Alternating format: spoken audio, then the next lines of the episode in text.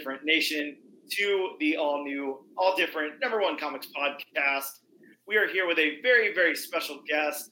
Ladies and gentlemen, we have the comic book writer, comic book illustrator, filmmaker, script writer, video game producer, everything you can possibly imagine that's done in the realm of creative entertainment.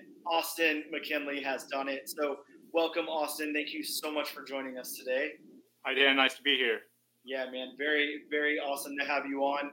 And I think that's like kind of where I want to start. I'm going to be a little bit unconventional. I just have to like fanboy out for a second because I've seen, you know, your name in comics before. I never like took a deep dive and really looked into all of the other stuff that you do. And I have to tell you from somebody who's, look, I've never made the jump. Like I write, you know, a little bit here and there, whatever, you know, probably like most comic book fans do, but I've never made the jump to, you know, try to get anything out there or anything like that. But man, you know, I've written screenplays. I've tried to do like all kind of fun stuff, and you're just out there actually doing it. So that really just kicks ass. That's really, really cool. I have like this huge respect for you that you're out there just doing your thing, man. And like, and really have your hand in everything. That's super cool. How do you stay so busy? Like, how do you keep yourself? I don't know. You go, man. Like how are you doing all of this? It's kind of a natural outgrowth of just, you know, being sort of a very ADD person, you know, like one of the things that drew me to comics initially was just how holistic it was, because, you know, in comics, I can tell you something and also show you and also kind of make a sound for you and all this sort of thing. And so, you know, with that being my, native tongue, it was really easy in other contexts when I'm collaborating with other people to be like, hey, we want to make a movie. Hey, we want to, you know, write a script for, or, you know, content for a text-based video game or graphics for a pixel art game or what, just whatever it is. It just like, it makes it easy to say yes and then figure it out. Yeah, well, very cool. And again, like a really, really respected, I think that's awesome. I think that's really cool that you're somebody who's out there who wants to tell stories. You know, you want to get your, you know, message out there, whatever that is. And, you know, you can figure it out and do it in various forms of media. And I think that's really, really cool. One of the things that really kind of struck me when I was, you know, taking a deep dive into the stuff that you've done with Squareasota, like I thought that was really, really cool. Like just kind of I don't know if you want to explain that to the listeners or you want to tell them where that comes from. Let me say first, right off the bat, like I'm from Florida too. So we're both, you know, here in Florida and that's cool. I'm not trying to act like Florida is some great state, but it's cool that we're both in the same place. I think that's cool. Sure. Well, we have the same sort of privilege and trauma. Yeah, exactly. But yeah, all politics out the door. I won't talk any of that. We don't do that here. But yeah, I want to hear about that for just a second. I know that kind of takes us back. We're definitely going to get into what's coming up in the future and what you have coming out right now and everything. But I'd love to hear a little bit about that, how you got started with that, how that became a thing, and just whatever you can say. What you're talking about is my local comic strip that was in the New York Times affiliate that is the newspaper in my town. So it's There was a... you know, like a weekly, they were doing like a weekly ticket section that was like an alt weekly sort of deal. And they wanted a local cartoon in there. You know, and the editor went to the same comic book shop that I did because there was one. Yes. And, you know, the guy who owned it, I was friends with, and they, put me in touch with that. So I pitched him a few different things, and, the name of the town is Sarasota. The comic book or the comic strip is in square panels. Sarasota is also a very square town. That's Squareasota. Yep. So yeah, it ran for 7 years. I did it every week. I started out in black and white. I eventually got them to let me use color, and then I got a little bit more real estate on the page. So it evolved over the years, but it was a fun gig. It was really interesting to, it was the most timely thing that I ever get to do. A lot of these projects are long form, mm-hmm. You know, like even with Riot Force, I'm working probably a year at least ahead of the publication schedule. So for something like the Daily Comic to get to say, okay, what's going on this week? You know, what's worth talking about right now, and have it come out within days. That was really fun. I always enjoyed that part of it. Yeah, it's got to be fun to be able to work on something very topical like that. Mm-hmm. There's obviously a lot of constraints to it, I'm sure, but it's got to be, I don't know, somewhat rewarding to be able to get that out and have it be in the current zeitgeist and everything, and something right. that people are talking about. And I did. This is a really cool, you know, I was only able to, in the short amount of time that, you know, I discovered it and then looked it up on Google and everything, I was only able to find, you know, a few pieces here or there, but they were great. It's a lot of fun.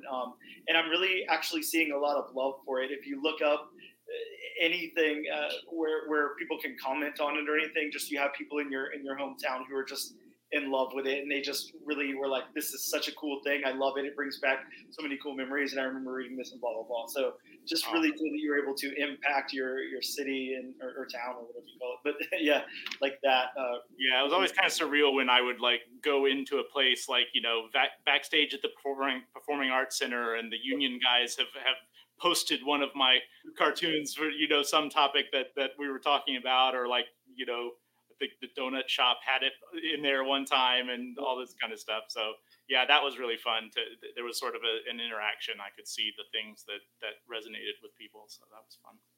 Yeah, it's got to be one of those things you don't really realize how something like a newspaper impacts so many people, or right. you know, a widespread magazine or something like that, especially whenever we're looking into things that are, you know, very centralized, like comic books. You know, comic books are pretty much only going to attract comic book readers, right. newspaper, you know, a lot more people. Yeah, there's a lot more people out there for that. So yeah, that's really cool. I'm going to go into this next question, and look, I was going to leave this one out. I did ask my last guest this question, so I was like, you know what, let me take it off my list here. But I saw it referenced in the preview that I saw for Riot Force, so I have to throw it in there. Very important, super topical question right now. Barbie or Oppenheimer, which one are you going with? Who wins the Oscar? Well, I haven't seen Oppenheimer yet, uh-huh. but I saw Barbie, and it was amazing. I was so surprised and amazed at how deep it was and how much ground it covered. You know, so I don't know. I can't speak to Oscars, you know, that it's such a, you know, political thing anyway, just within the Academy, but it's an amazing film. Yeah, that's so cool to hear. My last guest said the same exact thing. That, I mean, you're pretty much taking the words out of his mouth, and I haven't published that episode yet, so I know you're not actually taking the words out of his mouth. But yeah, same thing there. He hadn't seen Oppenheimer yet, and he was just like, "Man, Barbie movie, just so good. Go out and see it." So sure.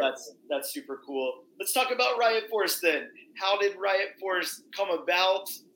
Where did the idea come from? How did you get this thing going? Of course, it's being published by Source Point Press, which is very, very cool. I'd also love to hear about that. I know you've already done a little bit of work with them through other means.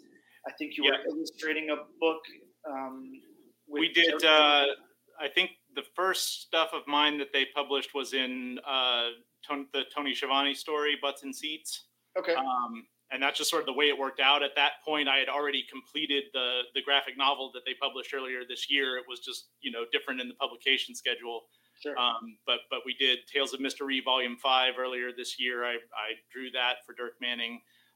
That's how I came to Source Point, is through him. So it's his projects that I've worked on. And they're reprinting a bunch of stuff that I worked on. So his Nightmare World Omnibus got a lot of pages in that. And we also did, just in stores any day now, Blaze, Ya Dead Homie, with Magic Ninja Entertainment. Yeah, man, I was totally, I had that on the back end. I was like, we got to talk about this, but yeah, go ahead, please. Yeah. Oh, it's such a fun project. You know, Blaze is, in real life, he is a rapper. You know, and if you're not familiar with the Mulu, or any listeners are not familiar with the Mulu, they have kind of a character, and that's part of his act. And so his act is he's a reanimated zombie gangster. And so we did this comic book of the character Blaze, who is, no spoilers, reanimated, and, you know, takes his gangster revenge. So that was an interesting project, and that's a one shot. It's in stores any day now. Yeah, I think I remember seeing the street date for that as the 28th of July. I can't remember. So yeah, there was a snafu with the printer, so it's been rolled back. Okay, like delayed a week or something. Okay. Yeah. Understood. Cool. Yeah, we're anxiously anticipating it hitting shelves anytime now.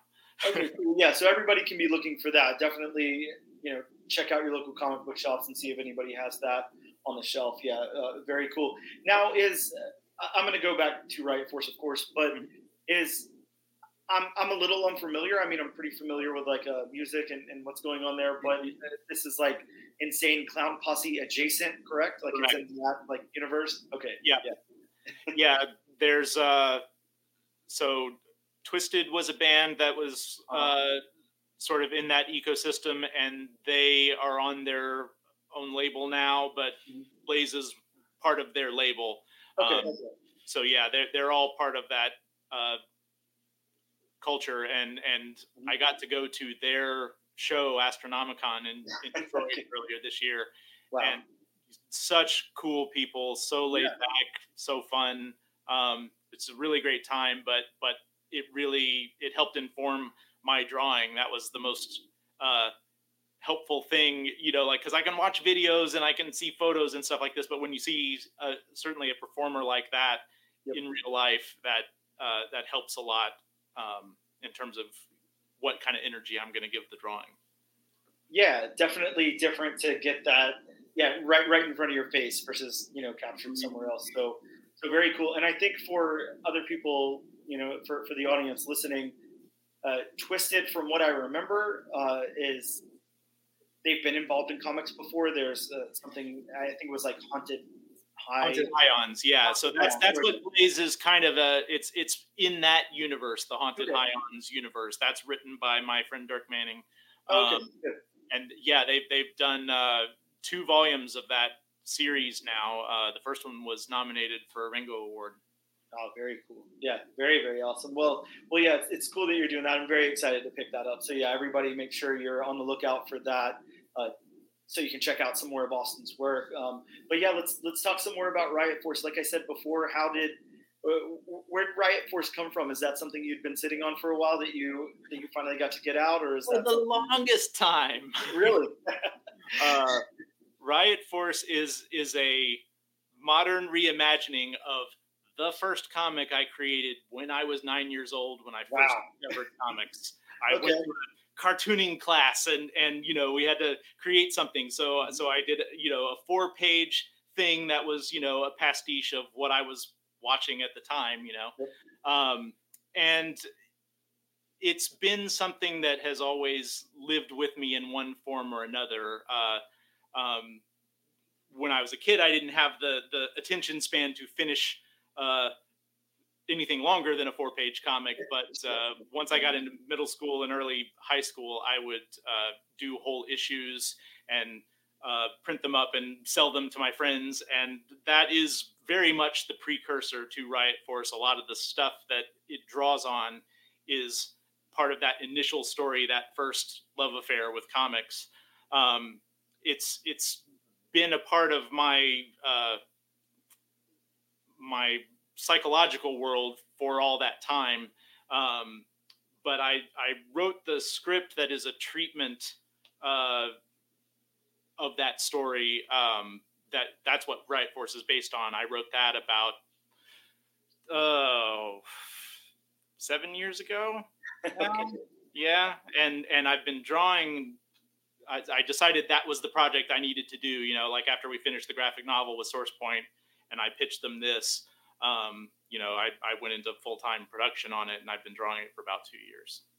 Man. And Look, I have to say right off the bat, for anybody who hasn't been able to check out any preview pages yet or anything like that, of course you'll probably see, you know, an ad for it in previews or something. But this is, you know, it's action comedy, so I mean, you know that going in. But like with anything that Austin's doing, and like I'm sitting here describing, you know, with Austin's, you know, short films, with Austin's, you know, with Riot Force here, with like, you're getting a lot of heart into everything Austin's doing. Like it's personal. Like Austin is saying, this is something that has, you know, it basically comes from his first project for the most part. So yeah, it might seem, if you get turned off by like comedy stuff or anything like that, like don't. This has like actual a lot of personality. It has a lot of heart to it. It's very personal to Austin. It's, I don't know, just really cool stuff. And like I'm saying, I'm trying to sit here and reiterate to you guys, Squareasota, the reviews and stuff that I'm hearing from people online. It's just, people love this stuff. Just really cool. So I'm really, I don't know, I'm almost like, you know, sitting here fanboying out just talking to you, because it's really cool. You have like, you're doing personal stuff. You're doing some great work and putting it out there into the ether and everything. And I'm really seeing some really good responses from it, and everything that I've looked at so far is just really, really cool stuff. I want to talk about the process a little bit then. Obviously, you're writing and illustrating on this, so this is all you. Your illustration is, man, it's top notch. Thanks. I'm very impressed by it. It's very cartoony and then very polished at the same time, but I'm talking like polished. This is some really, really nice looking stuff, some really professional looking work out there. But I talked to Tyler Crook a little bit ago, who was working on, you know, he's working on the second volume of Lonesome Hunters now, or that's coming out now. Tyler Crook, of course, scripting all of that, you know, writing everything, scripting it, and then illustrating it as well and everything. I liked, you know, hearing about his process of doing that kind of by himself and sure. Whatever. I'd love to hear your process. How does that go for you? You know, writing this out and then illustrating and everything. How are you doing it? Are you going back and forth? I'll shut up now with the questions and just kind of let you talk. But yeah, I'd love to hear about it. In the case of this, it's a project sort of unlike any other, because when I wrote it first as like a feature screenplay treatment, just because that's a scale of narrative that I'm comfortable with, and it gave me enough space to do all the things that I wanted to do with this story. But you know, I was taking scenes that I initially conceived as a child and, you know, recontextualizing them into a new story and trying to sort of make them work. So it was a little different than just writing a straight script in that way, because there was a lot of hodgepodging it, story ideas together and saying, oh, well, okay, if I do this sort of thing, it'll work. And then I can use that bit that I love, you know, that is just so hilarious, you know, in the original. So that's a little different, but that initial writing of the script, I'm so far removed from it now. It's almost as if I'm working with another writer, because the world has changed radically since 2015, and there's just a lot of, you know, and I have changed personally. And so, you know, by the time you get around to illustrating this stuff, you're not the same person. And so you have to re-engage with the material and essentially interpret it as I would if I were working with another writer. And, you know, so I'm kind of Marvel methoding myself in some ways, you know, I'm just saying, okay, this is the script, but I'm going to lay out the page and I'm going to, you know, I'm going to let everything be sort of subservient to that. So that's sort of the process is, you know, I've broken it down into scripts that are more or less an issue's worth of story. And then I just take that as a guidepost and draw it in whatever way makes sense at that point. Does that sort of answer your question? No, it definitely does. I just, again, I love hearing about the process of making comics. A lot of our listeners, you know, a good portion of our audience, of course, you know, comics is a medium that is very I don't know. A lot of people that are into it are also aspiring creators. There's a good amount of those. So a lot of our audience, really loves to hear because, unfortunately they don't get a chance to talk to you guys very often.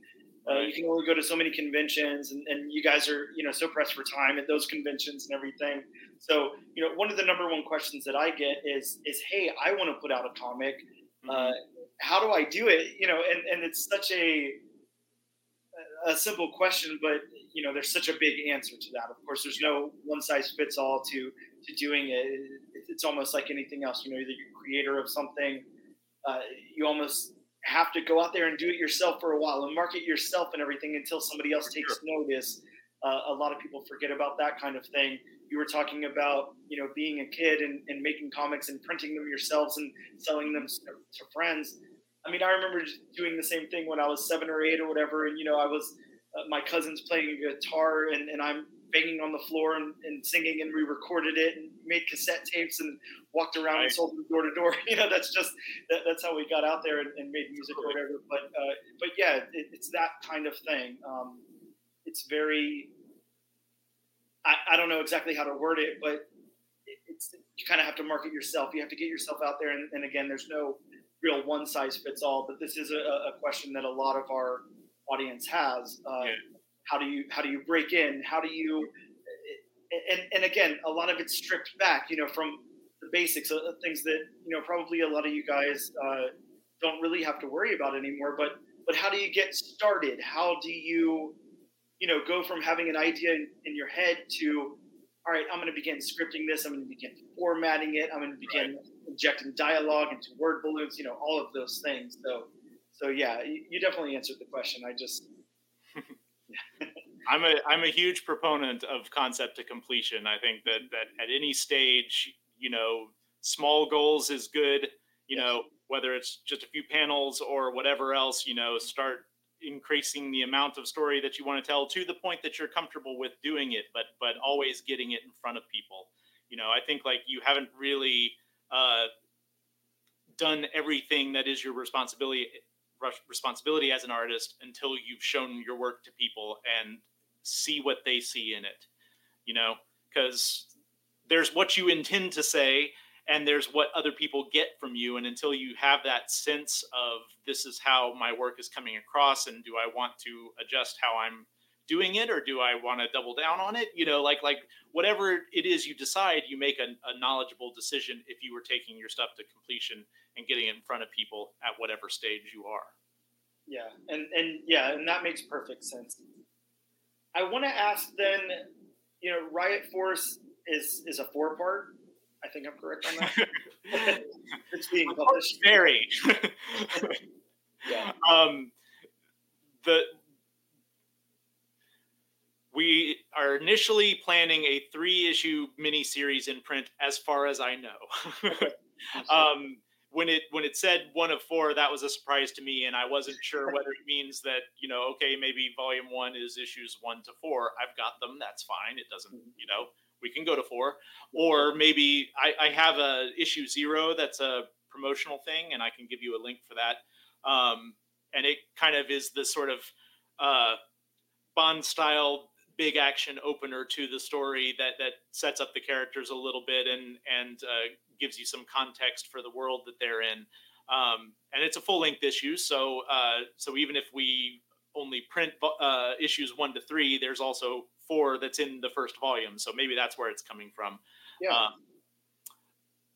Well, very cool. Look, I love 0 issues. Those are 0 issues are always zeros, -1s, all of those. I love all that stuff. So that's super cool.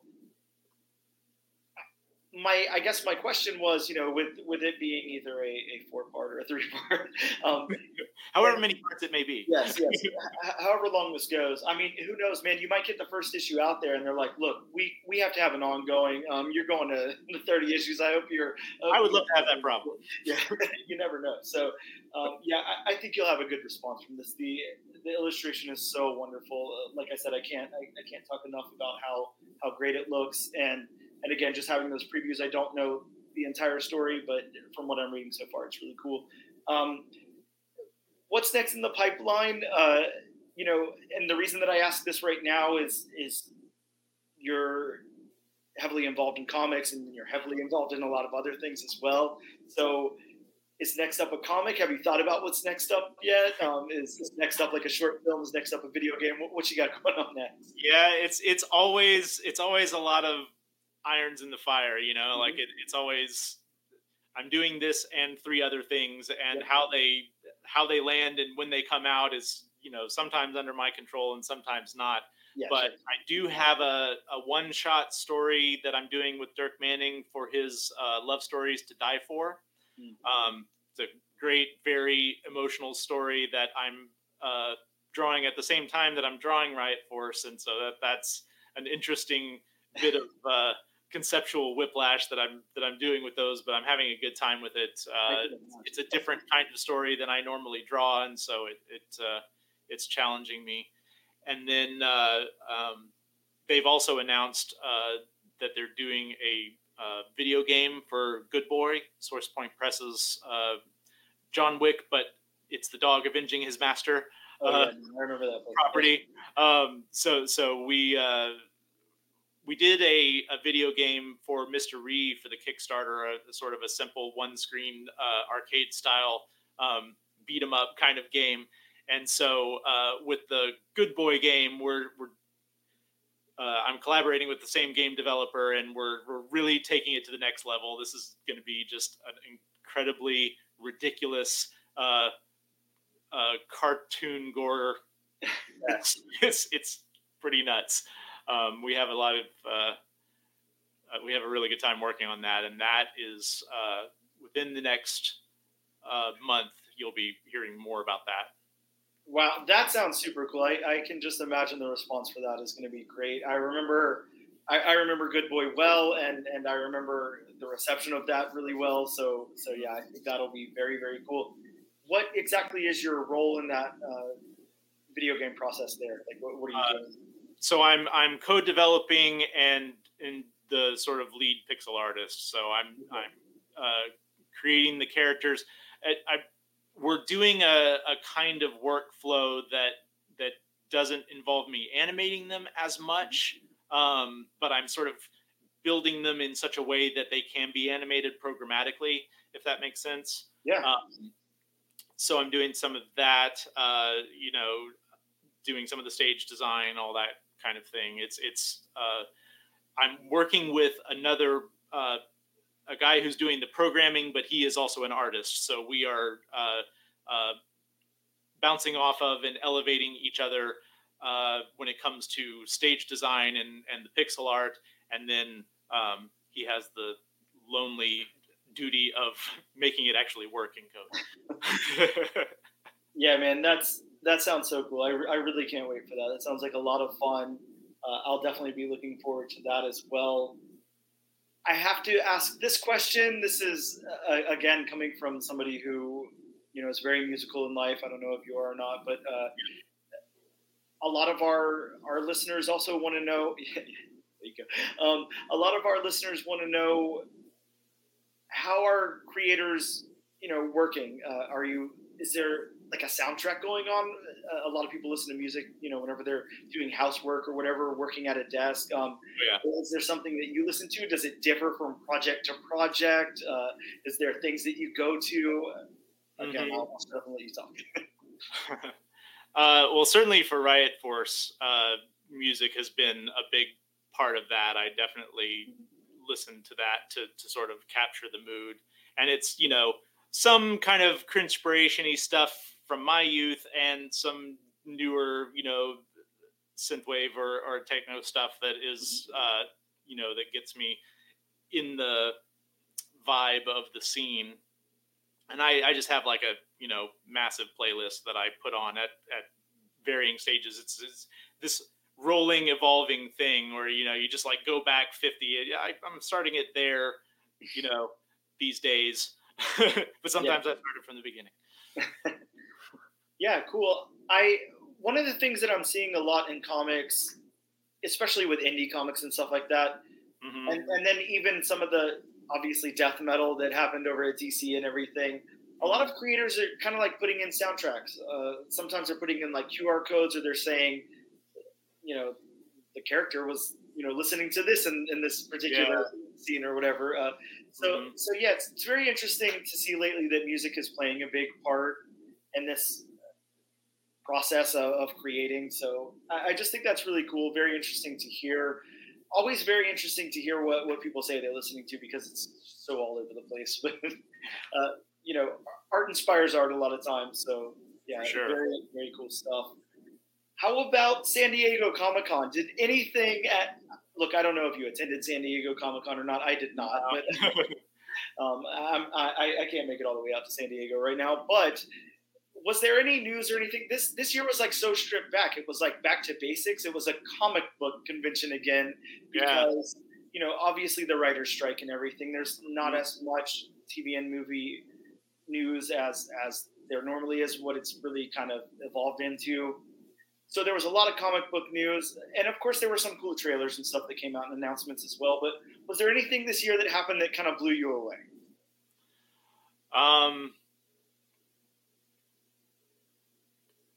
Not really. I'm terrible about following news sometimes. I get, you know, in my tunnel of getting things done. And so yeah, there hasn't been anything, you know, other than the like AI snafu that wasn't and all that kind of stuff. Like that's the only thing that has risen to the level of maybe I should pay attention to that. I'm bad about keeping up with stuff. Well, look, I mean, I don't think anybody could fault you for that. Like I said, you have, and like you said, you've got a million projects on your plate at one time. I mean, I imagine you're in your world, like, which is awesome, you know, which is us as an audience, you know, and comic book readers and everything, media consumers, you know, where we want you to be so we can continue to consume all of that. We don't need you getting sidetracked with like a, I don't know, news or whatever's going on. So yeah, very cool. But yeah, there was obviously some interesting stuff. There's a lot of, like I said, comic book related stuff. A lot of, you know, just kind of smaller announcements, smaller scale. We're getting a new Punisher over at Marvel, who's not Frank Castle. Rob Liefeld's back, and he's creating a new X-Men team with the 5 original X-Men, and it's just yeah, there's cool stuff happening. So yeah, just wondering if anything out there blew you away. Of course, we had Kamala Khan, Miss Marvel, who was killed in the issue of Amazing Spider-Man, and they've been resurrected at the Hellfire Gala. There with the X-Men and everything. So yeah, there's just a lot of crazy stuff happening right now, which, you know, brings me to my next question. Again, I don't know how much of like a Marvel guy you are, if you're big into X-Men or not. I obviously am, but that's beside the point. The 2023 Hellfire Gala just happened, and every year at the Hellfire Gala, they introduce a new X-Men team. So I've got to know if you landed a job at Marvel tomorrow and they wanted you to put out an X book, and they were like, you got free reign. You can introduce any characters you want into this X-Men team. Like, who's your dream X-Men team if you have one? Oh, wow. I mean, I grew up reading X-Factor when Walter and Louise Simonson were working on it. And so those are the characters in the era that speak the most to me. And obviously I continue to read it through like the Jim Lee, Chris Claremont, you know, era. But yeah, that's sort of where that is still magical to me. The funny thing about actually working with this stuff is that it is hard to keep up with all the different storylines, you know? So like, I haven't sadly read X-Men in a long time.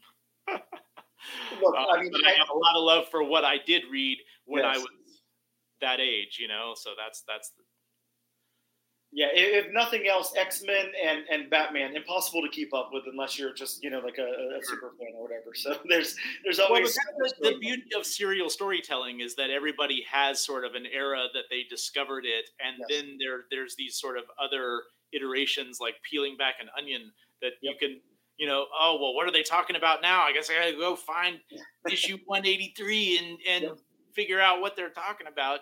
And so, yeah, that's one of the things that I love about comic books is that, you know, these long running books have this massive history that you can delve into and discover. Yeah, definitely. Okay. Well, next question is, you know, some of your inspirations. Again, I know that I don't know, you know, really where you started, if you started in illustrating and then like slowly found your way into writing or whatever, vice versa, or they kind of came together or whatnot. But who are some of your biggest influences? I know this is a super generic question, but it's one that, you know, everybody wants to hear. You know, the second that they see a book written or illustrated by somebody, you know, they wonder who were some of the influences here. So yeah.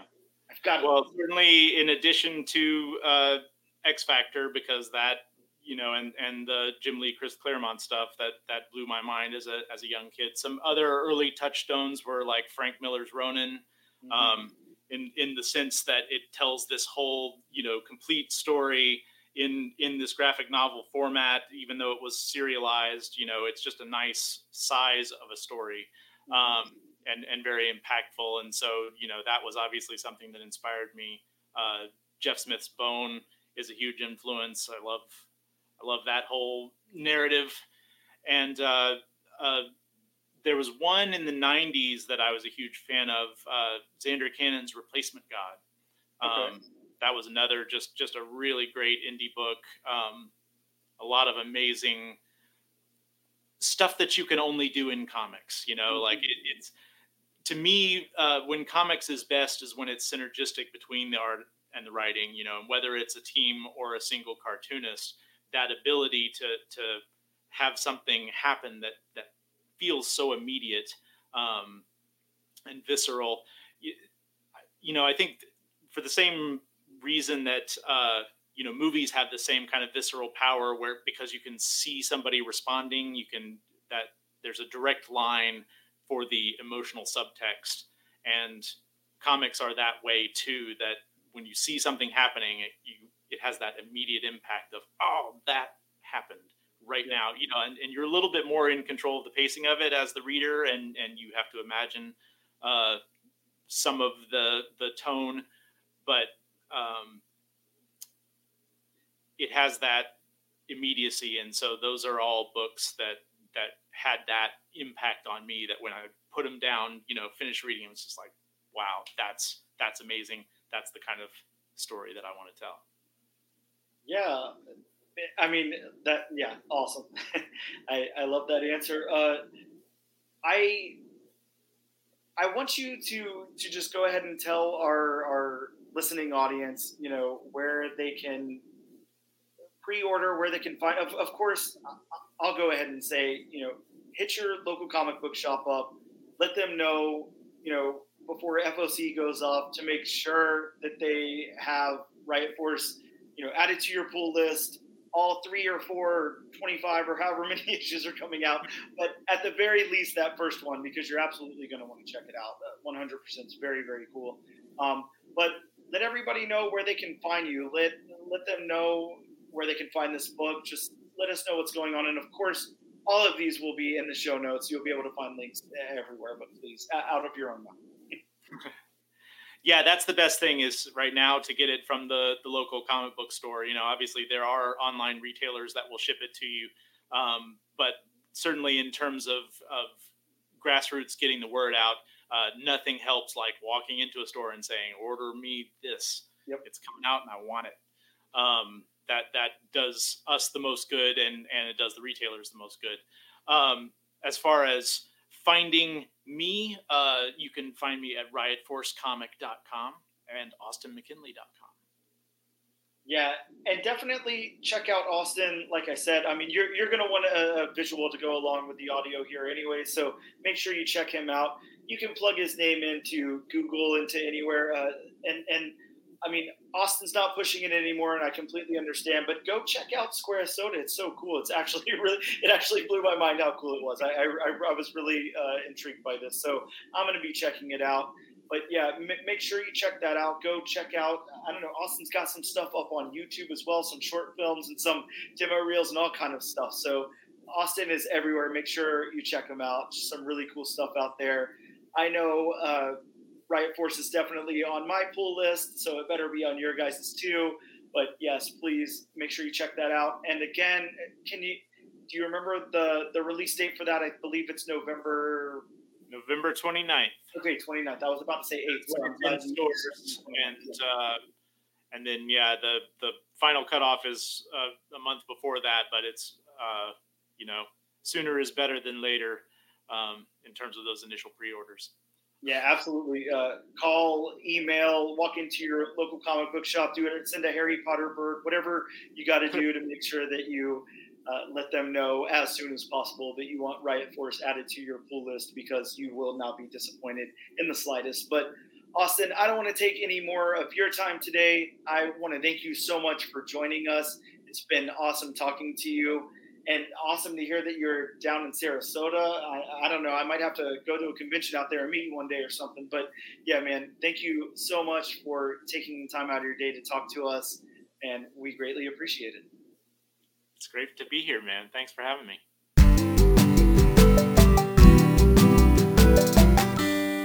Welcome back, all new, all different nation, to the all new, all different number one comics podcast. We have a very, very special guest on the episode today, Jake Palermo. I believe I'm saying that right. I could have messed it up again after my couple of minutes of training there that we did off air. But Jake, welcome to the show. Thank you so much for joining us today. Jake is has written a comic book for Sex Comics, and that's CEX for all of you pervs out there. So yeah, Comics Experience Publishing, called The Wire Fence. It's a one shot, and it comes out October 25th. I think I'm right there. And that'll be in your local comic book shops, but definitely make sure that you guys pre-order this with your local comic book shops. Get it on your pull list. You're absolutely going to want to check it out, and you're going to want to go to the Sex Comics website to check out the little preview on that. But yeah, welcome in, Jake. Thank you so much for joining us today. Thanks, and could you tell them that the FOC is next Sunday? Yes, absolutely. FOC next Sunday. Make sure you guys get on that. Absolutely. Get that on your pools. Let your local comic book shops know that you want that in stock. I know that my local comic book shop always orders pretty heavy on the Sex comics, so those are usually in shops, so I usually don't have to worry about it, but I'm letting my LCS know for sure that I need that in my pool. So, yeah, everybody make sure you guys go out and do that, and you're going to want to anyways. The second that you go check out that preview on the Sex Comics website, it's amazing. It's really cool stuff. Ends on such a cool little cliffhanger there, and I just want to know so much more about it, so I can't wait for October 25th. But, yes, make sure you guys order that before the FOC, which is Sunday, next coming Sunday. So, right up top, a very important topical question for you, Jake. Oppenheimer or Barbie right now? Which one are you going with? Have you seen either one of them? Haven't had the time. But I do hope Barbie at least wins awards in the costume department, because if it doesn't, with all that pink that I had to go in for, well, that's just a waste of money. Oh, yeah. It's like a cult, I hear. I mean, I haven't seen either one yet either, but, people are definitely showing up to the theaters in full cosplay. Everybody's wearing pink. The crowds are just pink. It's awesome. You know what everybody's going to see the second that they walk in. So very, very cool stuff. I think Oppenheimer right now, I don't know, man, scares me a little bit. I don't want to hear anything about bombs right this second, so. Well, I think that was the point, because bombs aren't supposed to be scary. I mean, it scared Oppenheimer himself. Yeah, yeah, definitely. Definitely a little jarring, especially for today's world, but yeah, that's awesome. Two for Barbie, you got me and Jake, so thank God for that. Jake, I know you said you're in Pennsylvania. I wanted to know if the Hollywood writer strike is affecting you at all, if it's affecting any of your work, any of your output as far as writing comics or anything else that you might be writing? Trust me, if the Hollywood writer strike is not affecting me in the latest. I can do that myself. I can slow myself down without people paying me to do it. Yes, well, completely understood. Yeah, it's very, very easy to get distracted, hard to stay motivated, especially in the industry that you guys are working in and all of that. I'd like to know how the deal with Sex Comics came about. How, as far as I know, and you can give me the backstory, of course, but it doesn't look like you've had any published material before this. Looks like this is your first foray into comics, as far as I can tell. A lot of creators, and again, correct me if I'm wrong, you might have some stuff out there that I just don't know about, but a lot of creators, kind of cut their teeth on like Kickstarter and stuff like that. And looks like you didn't have to go that route, which is freaking awesome. Really cool that you're able to get in with a publisher, but how did the deal come about? What's your experience before this? All that. Well, I did try and again publish comics before and anthologies before, including this one called Octal. That I tried my best to at least get a title out. It wasn't not The Wire Fence, a different one, but we tried my best. Got along with the artist I managed. I paid to do for her. He was pretty nice, but yeah. Some things didn't work out. I was a bit too image. Most of the time it came down to timing and the fact that the magazines as well as the anthologies I came about just couldn't sustain themselves, and because I really needed to improve my writing style, and sometimes I found a service that could help out with that. The Comics Experience service. So after I went through one of the lectures, I submitted some what became The Wire Fence material into what first started off as just a simple 8 pages, but then it became the full one shot. Mm-hmm. Got enough people to tell me the hard lessons, not just with how editors would be, not just to listen to your editors when they're really invested in this, but also get a layman to at least tell them what's going, tell you what they don't understand and whatnot, because that's something that I found a lot of creative struggle with. Mm-hmm. Sure, they know how it goes, but. And sometimes their fans and even their editors will know, but sometimes you just need somebody casual, somebody who's outside of it to ask, what's happening? I don't understand. You want more besides the target audience, right? So get on. So and you meet us halfway there. So yeah, I was really focusing on just trying to get something from my portfolio to go out into, to go into comics as well as my writing in general. So I tried there was a lot of stuff that went into it, but, well, I found a lot of obstacles, including stuff that, well, like, sometimes I just slow down, and as you can see from the stammering, I've got a few things that held me back a couple of times. Neurodivergence and whatnot. So, as soon as I found Comics Experience, will actually get the skills as well as the experience needed to find out what the whole thing's like, I feel like I can end up out with a greater understanding and a greater amount of respect for everybody involved, but also to make sure that you can never get complacent, and to never neglect the casuals or even just the people who want something different, So I think that's why I went with some of the ideas I have for an anti-Western. Mm-hmm. What started off, which brings us to The Wire Fence itself. I got the idea because I heard that rather than the revolver, it was the barbed wire fences that helped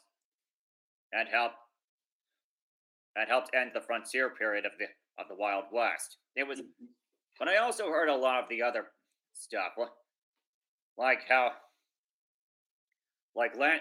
land ownership affected certain parts, how it disrupted bison herds, and of course pretty much all the other stuff that people don't like to talk about the Old West, but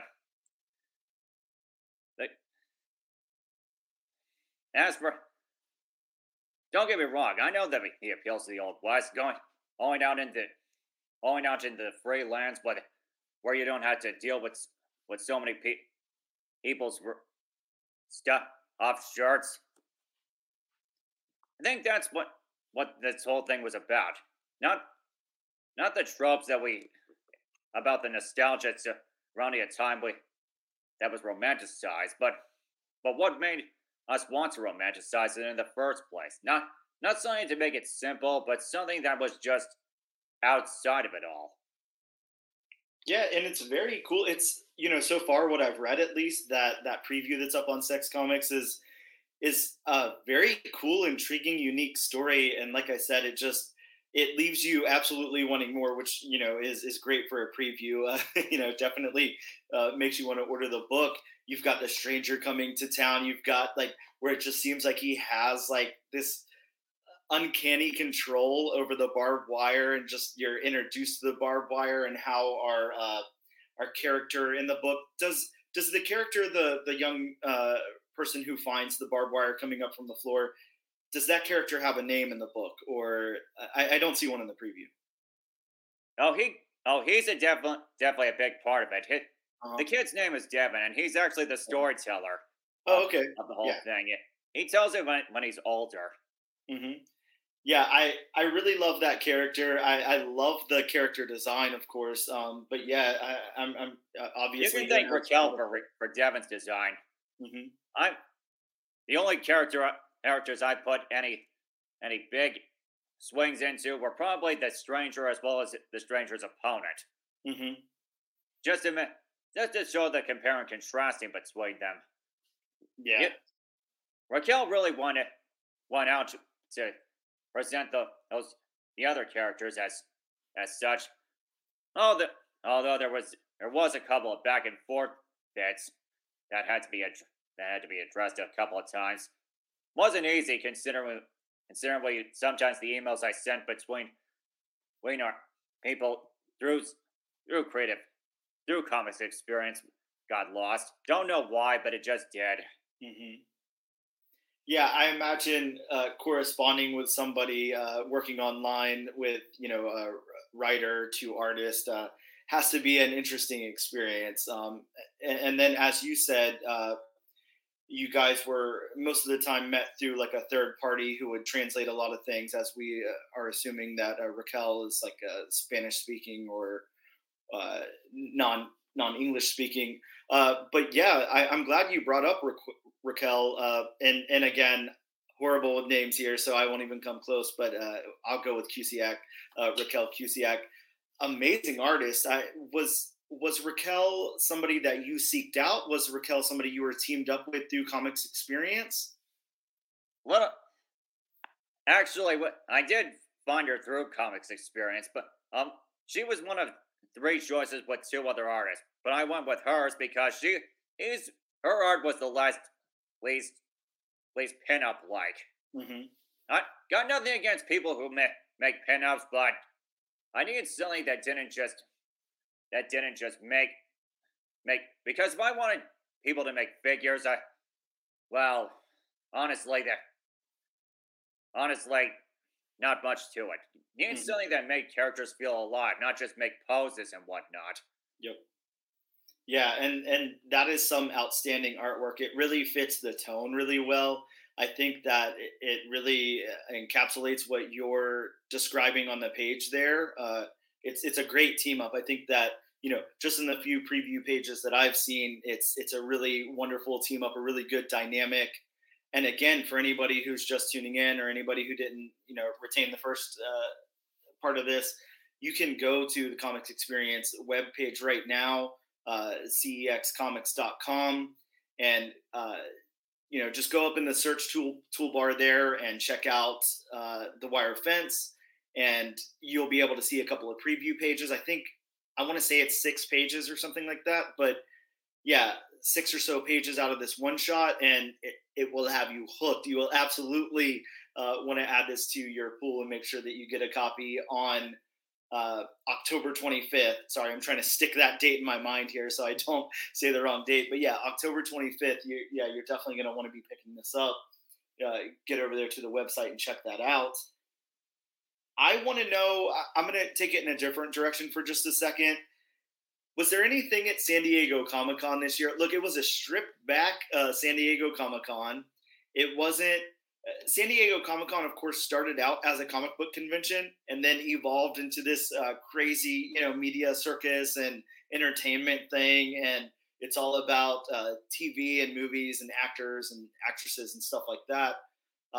It got brought back down to basics a little bit this year. San Diego Comic-Con was affected by the writer's strike, so we got a lot of comic book news out of San Diego Comic-Con, which is, something very, very different from the last few years. Was there any news that blew you away at all at Comic-Con? Any news or any trailers or any announcements or anything like that you found interesting or piqued your interest or anything? I mainly look at San Diego Comic-Con through the schedules and whatever subjects they have. Plenty of stuff that definitely seemed interesting, including how many times you can see the Luchador comics up here in that place. Oh, yeah. Yeah. You got to be able to count, how many times you're able to see that. But, yeah, I think that there was some really cool news this year. And again, I like that it was stripped back down to comic books. We see that, we're getting Superior Spider-Man coming back. We've got a new Punisher. We've got Rob Liefeld reintroducing an X-Men team and all of that. Jake, are you a Marvel Comics reader at all? Or are you interested in X-Men? Is that in your wheelhouse? I like comics that have great stories to them. Mm-hmm. I read 3 or 4 X-Men omnibuses, but that just how much love there was put into the mm-hmm. characters. Well, the 90s with Age of Apocalypse, the Ron Morrison's run, and even the time with Stan Lee and Kirby, mm-hmm. that had some of this that for their time, while not great, were pretty ahead of the curve, at least in terms of characterization. Like how Jean, despite her reputation, Asian was actually pretty egalitarian with the rest of the X-Men. Mm-hmm. And that was way before she got the Phoenix powers. Yep. Yeah, well, you're not wrong about that. Look, here's a question that I ask a lot of our guests that come on. And number one, I'm a huge X-Men fan. X-Men is one of my favorite comics, and especially comic team of all time. We got the 2023 Hellfire Gala one shot that came out this last week. Very, very dense, very, very interesting, cool book. Of course, resurrected Kamala Khan, Miss Marvel, and now she's a mutant and everything, which, hey, we'll leave opinions at the door for that. But at least she's back to life is all I can say. But as always, at the Hellfire Gala, they introduced the new X-Men team.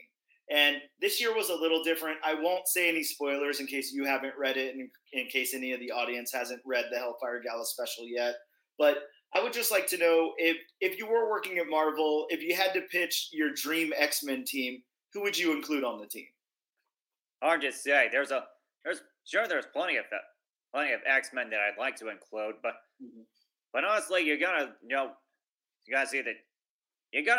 put in a lot of thought about it. I mean, you have to include a few A-listers like Wolverine or Cyclops or Jean, but yeah. But then you have to have a few niche fans, and maybe even a couple obscure ones, just to try and round them out.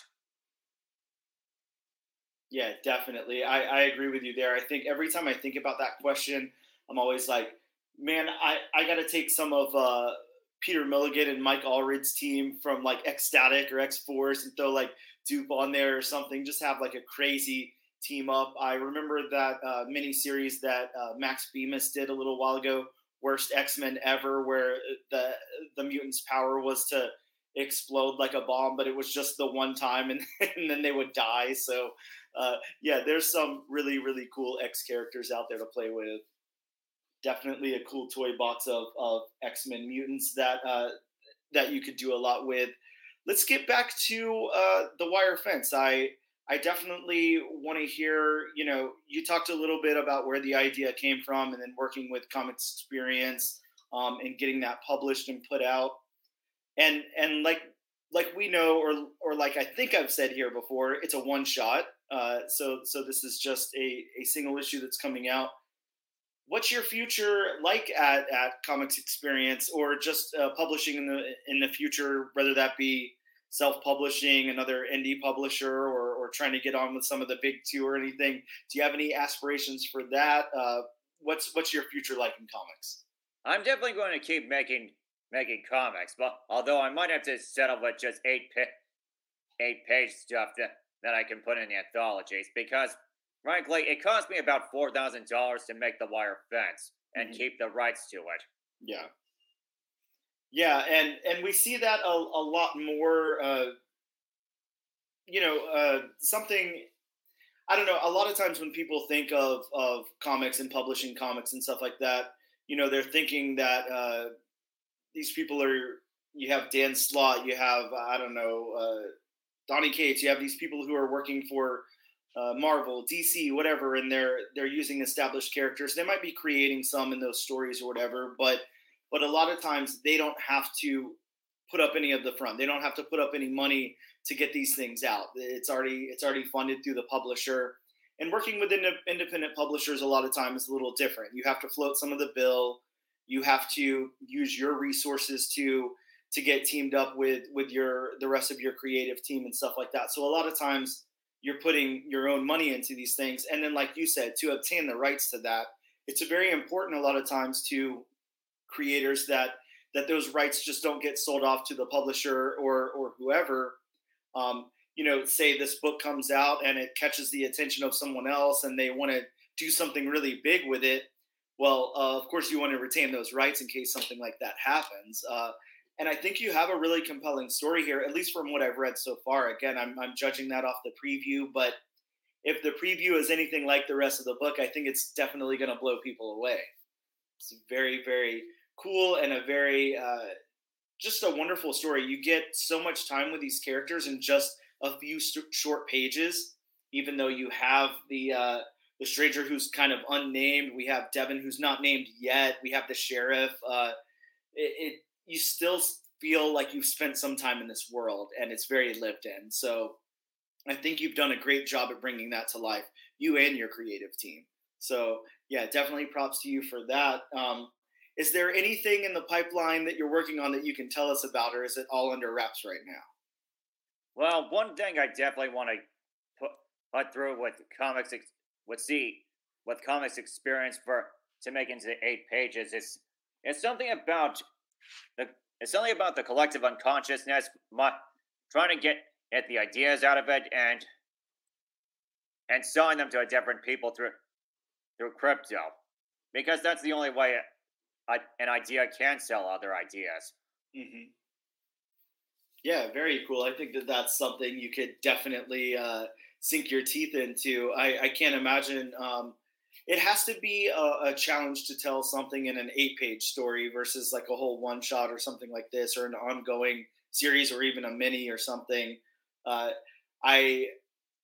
have to imagine you have like this larger story, and then maybe you have to take it and scale it back a little. Is that how you do something in 8 pages, or do you go in with the mindset of this is going to be 8 pages and I'm going to tell my story in these 8 pages? Best guess, gotta start with an idea, then try to explore as much as you can and with so little. Mm-hmm. Yeah. I think that would be a very interesting way to tell a story.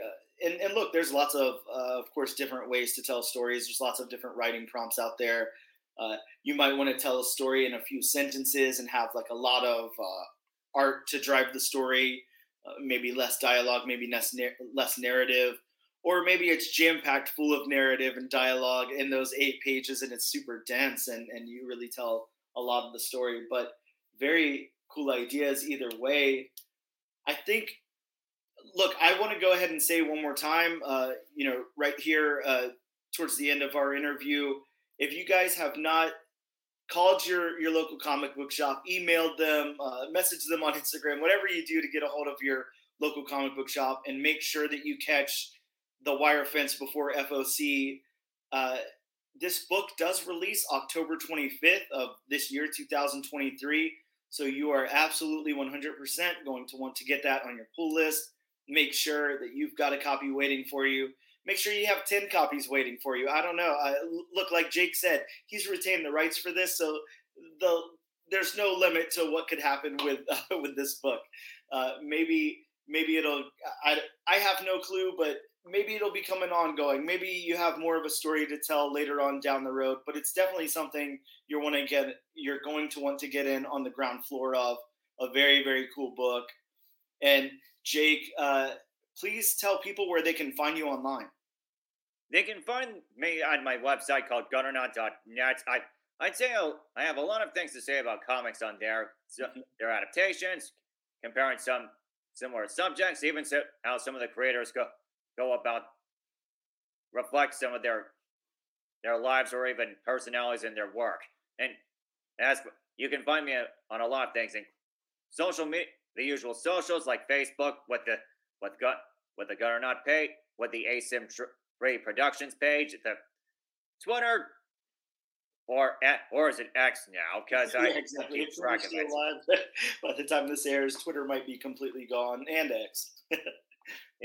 I also have an Instagram, and a Threads, even a few others that honestly, but not worth speaking out about. But I do have a Substack, so there's that. So with a few things I put behind a paywall, but and if you're one of the first 100, you can even just get all that stuff for just $1. Oh wow! So yeah. Definitely, everybody going to want to check out that Substack. Of course, like he said, if you're one of the first 100, you can enjoy all of that for just $1. So that's something you're absolutely going to want to get in on. I know I'm about to go subscribe right now, so very, very cool. Jake, look, it's been wonderful having you on. I really appreciate you taking the time to talk to us today. I know the All New All Different Nation really appreciates having you on. And again, while I have you here, one more time, I'm going to let everybody know, don't let that FOC expire before you call your local comic shop and get a copy of The Wire Fence requested for your pull list. Tell your local comic book shop owner that they need, 10 or 20 for the shelf as well, but you need one in your pull box. Make sure everybody goes and checks that out right now. And like I said, go to the Comics Experience publishing website at Comics Experience. I completely lost the name. CEXcomics.com. And make sure you go there and check out that preview of Jake's comic, The Wire Fence. Very, very outstanding stuff.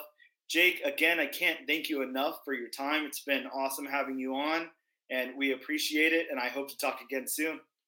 Thanks. I'll hope to see you sooner than later.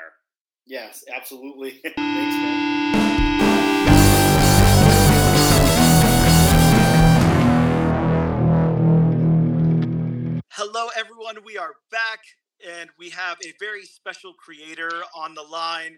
Ladies and gentlemen, please welcome Mr. Jon Clark. Jon Clark, of course, of Pop-Up, a really, really amazing book that Bob and I both love a lot. And we had another creator on for Jon's done Playthings, Black Friday, Something Juicy, just all over the place. Jon's done a lot of cool stuff. So welcome to the All New, All Different Number One Comics podcast, Jon. Thank you so much for joining us. Absolutely. Thank you. Thank you for having me. I appreciate it. Yeah, man. Thank you. I know, look, I'm going to try not to hijack this thing because Bob's got a lot of questions for you too. So I'm going to let him chime in, but let me just say first off for, Pop-Up coming from a, smaller indie publisher and everything, Pop-Up is Blood Moon, right? Yes, it is. Yeah. So yeah, Pop-Up on Blood Moon. Yeah, if you're not reading Pop-Up, if you're unable to, find Pop-Up at your local comic book shop or whatever the case is, like, trust me when I tell you, you want to seek this out. You want to find a copy of this book. It's an awesome book. Yeah, by whatever legal means that's going to make sure that John gets paid, and check it out, because me and Bob are just absolutely in love with the book. It's so, so good. It's so creepy. It's so, I mean, there's not, we've talked at length, you know, about the book as we had the artist on before, but yeah, we're going to continue to talk about it here, but just such a good book that I strongly suggest that everybody check out. So I wanted to throw that up top, but yeah, John, how are you? Welcome to the podcast. You know, I don't know, how's the weather on your side of the world? What's going on? Good to meet you. Thank you. It's hot here. Yeah, it's not as hot as everywhere else, kind of, right now. It's actually good. I think we kind of. I live in Maryland, so I feel like we've kind of. It just goes around us. It like goes south and north of us, and that's knock on wood. Like so far, you know. Who knows? Then we get everything. Yeah, well, you don't. Well, me and Bob are in Florida, so you know it's. Yeah. Amongst other problems that exist in Florida, it's hot. So, so there's that at least. But yeah, I'll keep it at that. But John, can I also say that even though it's not your fault, I appreciate so much that your name is Jon Clark, because as I told you guys off air, I can't pronounce anyone's name. I'm so happy to not have to check my notes or pronunciations or anything and just say, hey, Jon Clark. I love it. Tell me there's not an accent on the end or anything. Yeah, I was going to say, I always tell people that it's actually, there's a Q before John, but the Q is silent. So, oh, man. You know. You lucked out on this interview. Yeah. I mean, I can butcher, you know, any name. So Jon Clark is not one of them. Thank God for that. But yeah. Well, I mean, you didn't know tutelage was a word. That's very true. Yeah. Earlier in our episode today, Bob turned me on to that word. So yeah, man, what can I say? Look, John, I want to ask about your process a little bit, and I want to get into all that, but I definitely want to know, you know, a couple of generic questions up front. And I'm going to start with Pop-Up because it's my favorite of your projects so far. But Thank you. Yeah, no, thank you for producing it. But where'd the idea come from? It's a pretty unique story.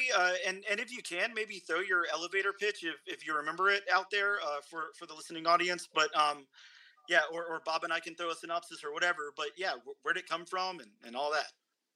So kind of the pitch is that it's the evening before opening her first pop-up museum of cursed objects, and there's kind of like this self-absorbed artist receives this haunted piece, the final piece she needs, and it's a pair of these wax figures, and as they arrive, kind of all the exhibits start to awaken and kind of terrorize her and her family, and she kind of has to like escape her own museum, or else she and her family are going to become permanently part of the collection, and not a good way. Yeah. Very, very cool. And I know I say this on the cast like way too much. Bob is going to roll his eyes the second I say it, but man, it gives me like really cool, like Twilight Zone vibes. I love that. Yeah. You see the sigh and the eye roll. Bob started hearing me say Twilight Zone, but it is one of the greatest. You reference it every episode, pretty much. I try. Well, it's probably like an Easter egg, but I have to imagine that Twilight Zone pretty much covered the spectrum of, you know, science fiction, fantasy, horror. Yeah, like, it did. Heartwarming. So, you know, you could probably, you know, that might be a fun reoccurring joke for you because, you know, no matter what it is, it's like, oh, it's a love story. Twilight Zone. Oh, Twilight Zone. He gave me a good idea. Yeah. Yeah, but I love it. It's such a, I mean, you know, regardless of that, it's such a cool, unique story. It's not something that's out there, like, you know, oversaturating the comic book market or anything. Just a really cool vibe to it. And of course, you know, hooking up with Matt, who I'm not even going to attempt to say his name correctly, but I'll just call him Matt. You know, for the artwork, just really compliments your tone on the writing there and everything. Yeah. How about that great team? Yeah, how did that team come about? Did you seek Matt out? Did he seek you out? Were you guys paired up by the publisher? How'd that happen? No, I sought him out. I was looking for an artist for another project, and he had sent me his stuff, and I was like, I liked it, but I ultimately went with somebody else for the other project, but I never forgot his stuff. And then when Pop-Up came around, I was like, you know, I'm going to reach out to this guy and see if it's something he might be interested in. And thankfully he was. And like, yeah. It's funny. Like if you ever go to my Instagram, I feel like every other post is me saying, I love his work. I love like, you know, everything he's doing. I'm like, I feel like I say it probably way too much, but I'm always like, this is so good. Like, why isn't everybody looking at this and reading this? Because he's so good. And I'm very excited by the book. And I'm very thankful for what you said. It's one of those books. I feel it's funny because, you know, like when you were asking about my ideas and everything, like, you know, I'm from LA. Like I lived in LA for a number of years, and you know, we went to the, you know, the pop-up, you know, little things that they had. And just one day I thought, man, wouldn't it be cool if there was like a pop-up, you know, horror exhibit, you know? And then what if things went wrong? And I just kind of expanded upon it from there. So that was kind of the genesis of it. Yeah, and again, like just such a cool original, like kind of fresh idea that's not something that's really out there. And like I was saying before, the way that you were able to find somebody to really compliment your tone, like really says a lot. Bob and I always, you know, on the podcast separately review the story from art in a book, and then we tie it in together, like how they complement one another and everything. And yeah, you know, it's not a lot. It's definitely not, you know, 100% of the time that those pairings, you know, really make sense, or you know, maybe to a certain extent, but not always in the way that they do here. But it's such a wonderful pairing, you two together on this book, just such a wonderful tone, and I really appreciate that. Yeah, he perfectly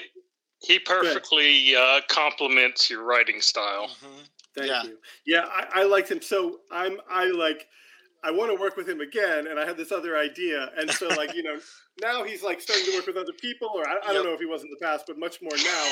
So I'm like, I was telling him like, look, you know, I really want you to do this project. And then I could kind of feel his hesitation, and he's kind of like, so what else do you have? You know, he didn't really say like, I don't want to do it, but he's kind of like, well, what else do you have? Yep. And then like, I kept saying, no, I really want you to do this one. So I finally convinced him, and we're working on the pitch right now. And it's another, this one is a one issue, one shot, but it's a horror, and it's, I think he's done like the first 6 pages, and I think he's nailing it. Like, you know, it's great stuff.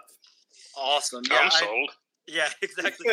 All you have to do is say the 2 names, and me and Bob are sold. So it won't take much. But yeah, a really, really wonderful creative team.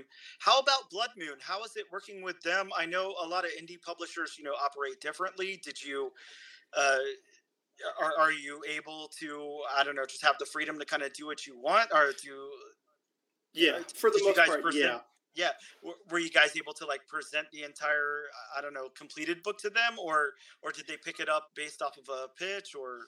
Well, so I think I got a little lucky because a good friend of mine that I went to middle school and high school with has worked with them, and his name's Tony Hammock. I call him Tony. Everybody else calls him Anthony because we're old friends. But sure. He knows Keith, and when you know I said to Tony, because I usually send him my stuff, and he's like, oh, you know, maybe you should think about sending this to Blood Moon, and I know the guy, and blah blah blah. And I'm like, cool, you know. So we sent it over, and they seem to really embrace it. So yeah, it's been good. They're real, you know. He seems to like everything I said. I'm like, well, what do you think about this? And he's like, you know, uses expletives to say I bleep and love it. And I'm like, okay, that's good. So, you know. Yeah, I mean, hey, if nothing else, enthusiasm is, yeah, I love it too. So nothing better than enthusiasm. So they don't like interfere like some of the bigger publishers might. No, they let you do what you want to do. No, and it's funny because I also work with Scout. You know, Scout's done a whole bunch of my books, like Black Friday, starting with Black Friday, and same thing with them. And it's funny, like I have I don't know if I've been lucky, but you know, I always feel like I'm not that great like at certain things, and like whenever, you know, like I like working with editors. I really like working with editors. So whenever they say, hey, you know, maybe you kind of want to say this, or maybe what you really mean is this, or maybe, you know, you should. And I'm always like, oh, that's wonderful. Like, you know, I usually, every time anybody gives me notes, I'm like, that's wonderful. I'm going to take it. That's, you know, like, because whatever makes the book better, makes the book better, you know, and I don't have my ego, especially when it comes to that kind of a thing, you know, and usually they're right anyway, so.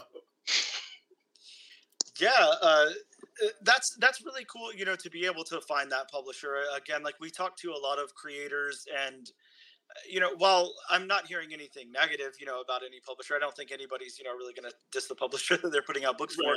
But I have heard, you know, we do try to kind of sneak around of, you know, there are different questions in there, you know, are there any publishers you wouldn't work with? Is there anything you don't want to, you know, we try to kind of like inject things into the conversation, of course, sometimes. And a lot of times, you know, the number one thing that we hear, and this is probably a little cheat for, you know, later on in the conversation that we have here, you'll know what I'm talking about. But a lot of times, you know, those people are saying, hey, I would rather tell my story that I want to tell through like an indie publisher than hop on and have to, you know, go through established characters that I didn't create and so forth. So yeah, we just hear a lot of really, really good stuff about most of these indie publishers. Haven't really heard anything bad about any of them. So I can imagine. I think it's to their benefit, right? To want to have unique, interesting stories. Like, you know, like, and again, I haven't been lucky enough to work with, you know, like the big ones, but you know, I think it'd be the same thing. Like, I always feel like, you know, you are kind of going in there and know, you know, if you go in there and know that you're a writer for hire and you're going to be writing for Superman, for instance, you know, like, you know, you got to do Superman and, you know, there's like some certain things that you got to do. I, you know, it's kind of fun. Like, I always look at it in the sense of like the filmmakers back in the day when they had to get around the R ratings and they kind of had to like, you know, be a little more clever about how we're going to talk about things. And I feel like that makes you a better writer and it makes the work stronger because, you know, maybe not everybody gets it, but the people that do are like, oh, dude, like that was smart, you know, like I get what he's going for. And he just got through with, you know, Superman saying whatever, you know. Mm-hmm. Yeah, some really good points there. I think, it takes, I don't know, a whole different level of creativity to be able to do something like that. It's like something, you know, Bob or I probably can't even comprehend. But yeah, you as a writer, I'm sure you pick up on really cool things like that. You know, speaking of writing, like I said, I want to get into your scripting process. You're again, for the listening audience, we're talking, you know, I've mentioned Pop-Up multiple times. I'll try to not fanboy out on Pop-Up too much, but Playthings is a series that you've got coming out. I think, what are we up to? Issue 4 or 5? No, it's all out. 5. Okay, 5 total. Yes, okay, all out. Okay. Mm-hmm. Yeah. Okay, so 5 issues. Playthings. Black Friday. You know. Phenomenal series. If that's Scout Comics. If you guys haven't checked out Black Friday, it's basically. I'm not complex enough to explain what it is. I'm too simple for that. But it's basically like you're telling a story of corporate greed and how that manifests into like a being or a thing or something. And it's just, man, I can't say enough good stuff about that series. That one really blows me away. I hope that. I don't know. That's on everybody's top 10 list. That's such a cool book. And then you. Thank you. And I just recently discovered Something Juicy. It's just a one shot, I believe. Yes. But really, really cool, like, you know, horror story. So, you know, none of this is anything new to you. You're out there writing, you're putting your stuff out and everything. And I'd love to hear your scripting process. I'd love to hear, you know, how that is for you and your origins in that. Did you begin writing comics? Did you start somewhere else? Sure. And, please. Okay, so I actually, as I mentioned before, I lived in LA for a number of years. I always wanted to be a filmmaker, so I have gone to school for film, and I kind of became a self-taught writer because, you know, I realized pretty quickly that, you know, you need to have things that you want to film, and so a lot of times, you know, a lot of my ideas are, it's funny because I write scripts, I write comics, and I've just started to write novels. I'm writing a novel right now. Wow. And they're all so completely different. And it's kind of weird because, you know, it's kind of like in the beginning you say to yourself, well, which one is this going to be? You know, and you kind of try the visuals and all that. And like Pop-Up was originally a screenplay that I wrote. And I got frustrated in the sense of, you know, when people aren't taking chances on your writing or for this, whatever reason. And it's like, you know, I want it. the urge to get the story out into the world became so strong for me that it was like, I need to go into comics. And that isn't to say that I don't love comics, and I grew up loving comics. It's when I was kind of in high school, I wanted to either do special effects in movies or I wanted to do comics. Mm-hmm. And then I went to college and I said, oh, I could put the two together and I could make films, you know, and it was kind of like, it all kind of made sense. So I've kind of been I go back and forth on those, that kind of like, you know, those two areas. But I just like, I have a background in art. I went to art school. And it's one of those things where I love to tell stories and I love to tell them visually. And I feel like film and comics, they're almost two sides of the same coin, but it's visual storytelling. And the other thing that I do love is horror. It's like, I'm wearing a, you know, you probably see John. Yeah, John. You know, like, it's something that I love. It's something I've always loved. And, you know, if I'm going to make comics, I'm going to make horror comics probably, you know, and it's, that's kind of, you know, the start of it. So the books, you know, Black Friday, kind of the idea came to me when I read this article that said that, you know, Walmart employees wanted to install police officers in their malls or in their stores because they had so much, you know, bad things going on. And I just said, wow, you know, like that's a lot of negative energy, you know, like, you know, you just think about that. Like you know, if you're spiritual or whatever, or into horror stuff, and you're like, what happens with all that negative energy just building and building? And then I thought like, oh, you know, what's the holiday, you know, that celebrates Christmas, you know, when not as much anymore, but back in the day when all these horrible things would happen, and I was like, Black Friday, you know, and there's the title and everything was there. And I just had, you know, I had the idea, and that's how it came. That's how that one came. Yeah. And again, like such a, you know, unique concept, especially in comic book, you know, form. A lot of times, and I'm going to skirt the line here. I'm going to try not to say anything like insulting to any other writers or anything like that. I really do, you know, appreciate everybody for their craft, and everybody's out there working hard and hustling. And I know that. So this isn't a dig on anybody else, but a lot of times, especially with a lot of indie stuff, it's a good mix. It's a good half and half. You have half of your stuff that's this very unique storytelling, and then the other half that just seems like very regurgitated and kind of the same story over and over again. And that's not where you're aiming at all. That's not, you know, almost everything that you're putting out, everything, you know, that's out there with your name on it. It's just this very unique story. This very, it has a tone, and it's a Jon Clark story. Absolutely. Yeah. But it's not, like I said, regurgitated in any way whatsoever. It's something. Well, you could say Something Juicy has some regurgitation. Well, yeah, in a sense. Sorry, I had to do that. No, please. I love it. You know, something like Playthings, for instance, when Playthings was first FOC'd, I wasn't too sure, you know, other than the cover art, what this was really going to be. What was it about? What was kind of going on with it and everything?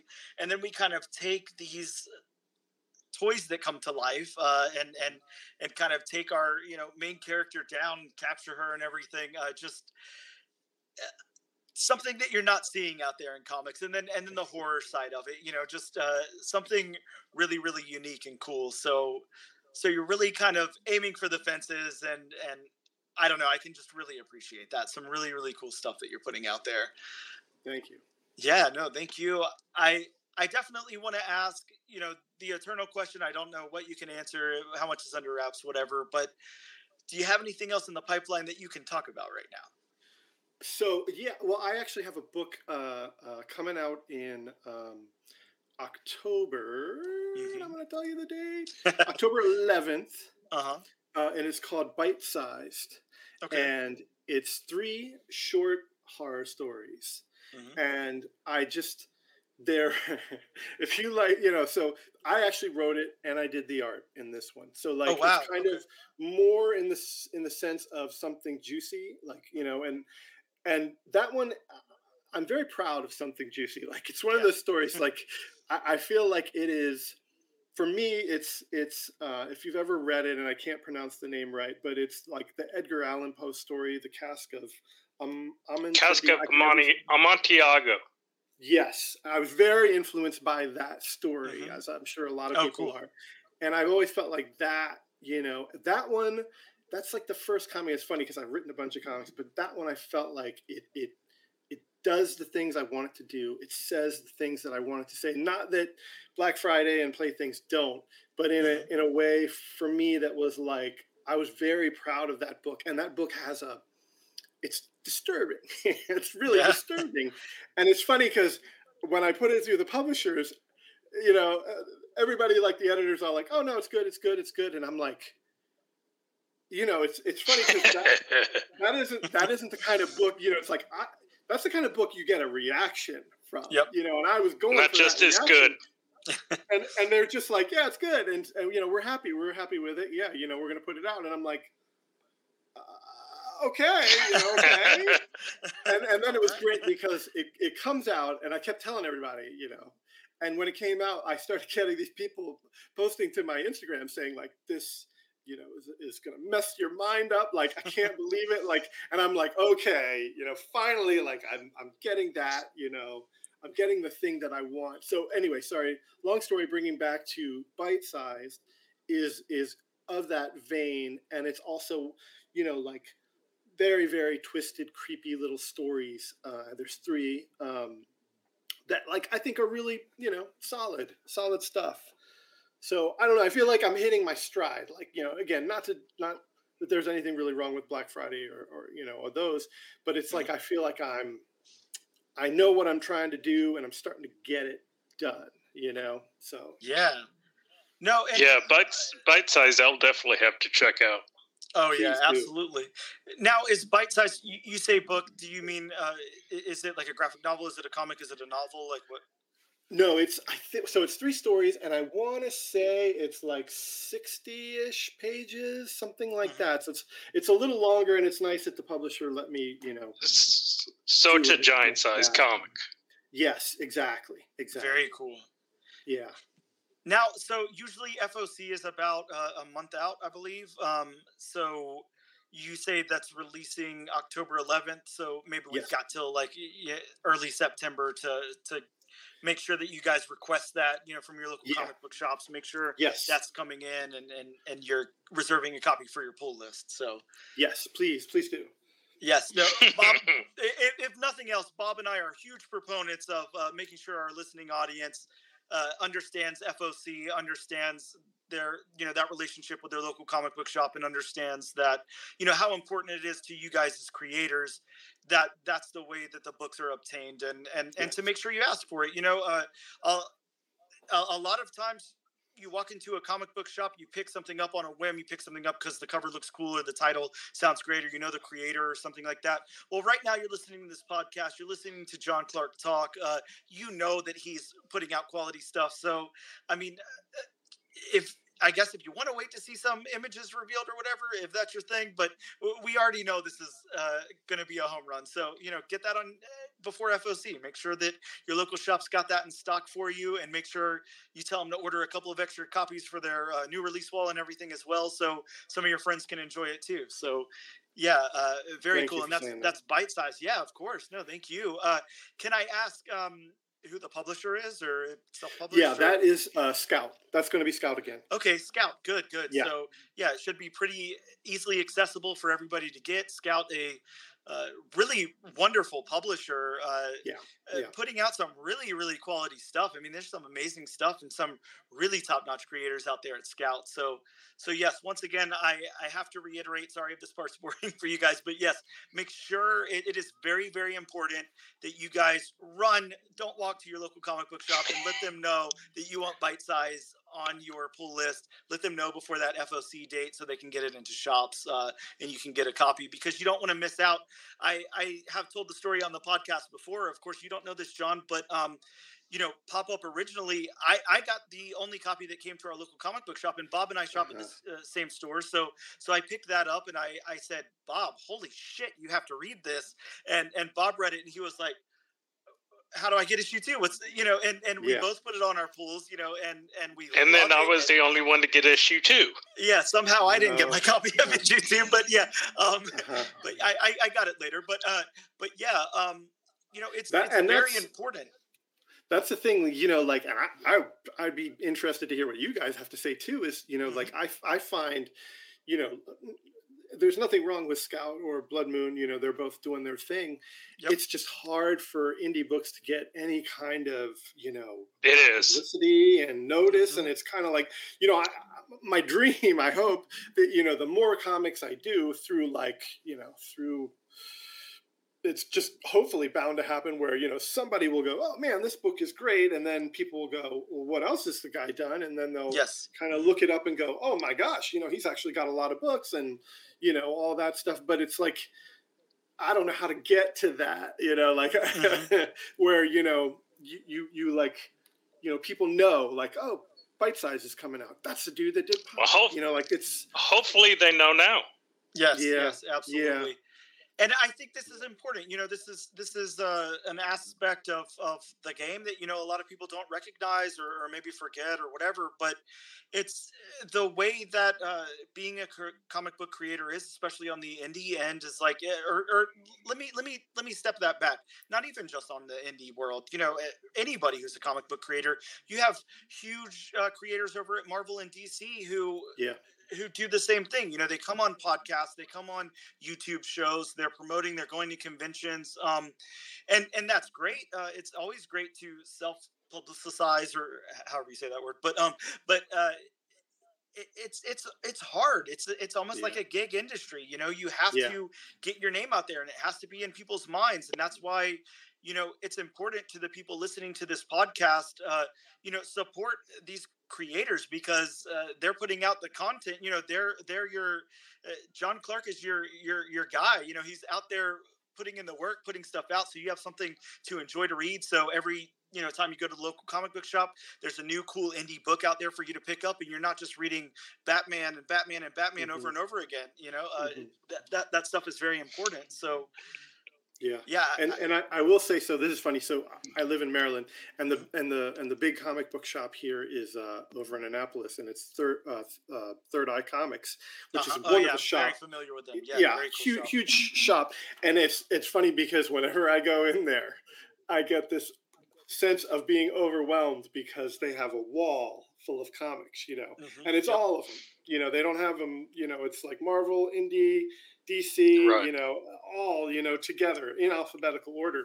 But I feel that sense of awe. Like if I see one of my books up there, I'm like, you know, and it's like, you know, hey, people have choices, you know, they got a lot of books and they're all wonderful books, you know, that they can pick. And it's like, I'm just grateful to be up on that wall, you know, like, yeah, that has to be a great feeling knowing that you're working in the medium you want to work, you're publishing stuff, and then like you said, you're right there next to the, you know, top selling comics that week or whatever, that month. Very, very cool.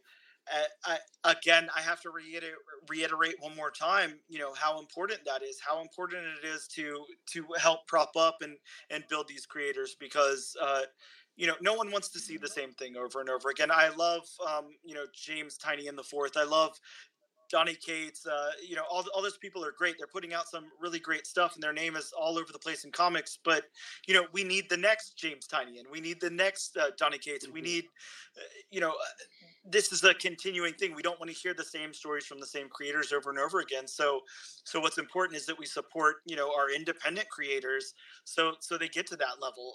So that's how you do that. That's how, you know, I know, you know, at least for Bob and I, we're out there every day, you know, telling people about Pop-Up. Hey, you should pick up this book. Like, if you want to see some creepy, like, you know, off the wall shit that you haven't seen before, like, pick up Pop-Up. It is so good. So that's what it takes, you know. It's very important and very important to me and Bob that this stuff exists. And again, I've told this story more than once as well. I'm a big Marvel guy. I'm also really big into horror, and I'm big into independent books.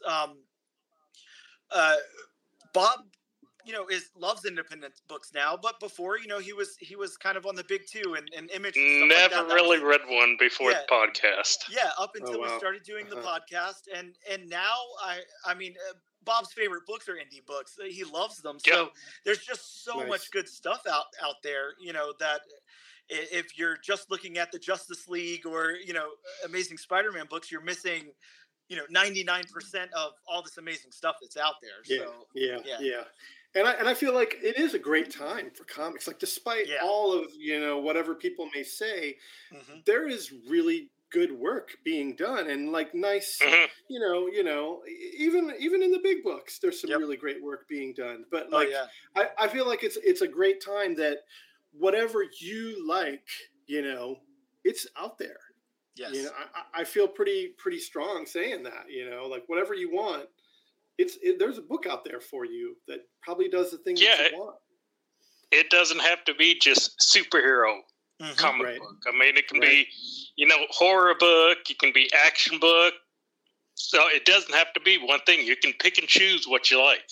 Yeah, exactly. Yeah, 100%.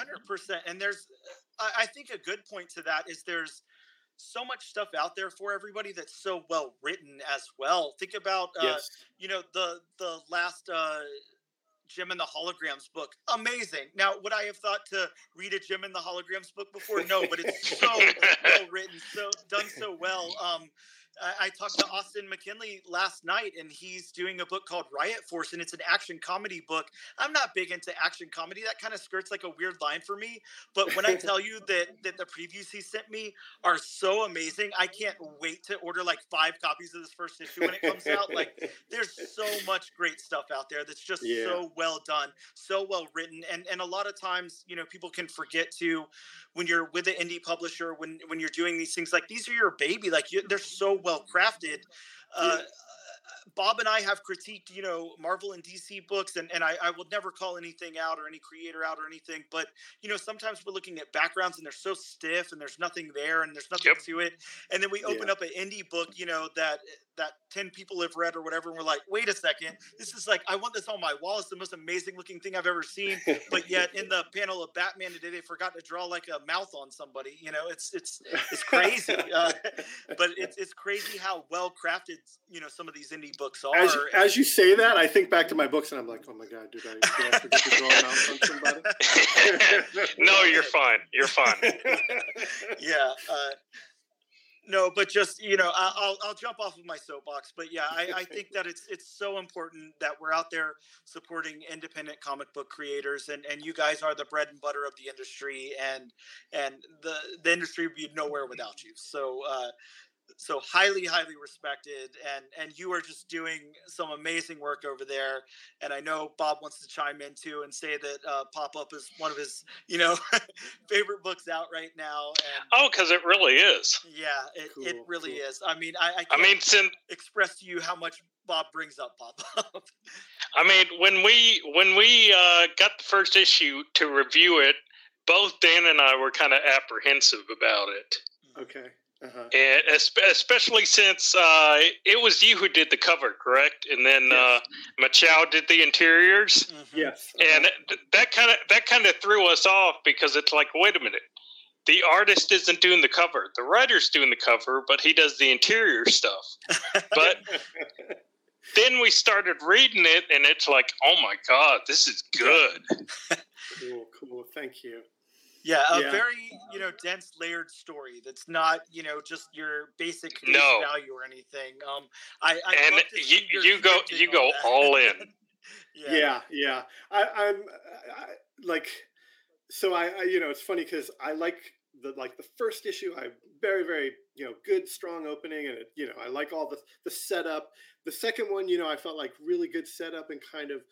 I had to like, I really like the second issue for me was a hard one because it's like, I want to keep people, you know, and I want to keep it exciting, and I want to kind of give you the hints, and I want to give you the setup, and just bring, you know, like, and then, cause then like the hammer comes down in issue 3. Like that's when it all starts to hit. When everything happens. Yes. And it's kind of like, I gotta get everybody there, you know, before I can do that. And I'm like, please stay, you know, like I promise you, it'll be worth the wait. You know, you're going to love it when it comes out.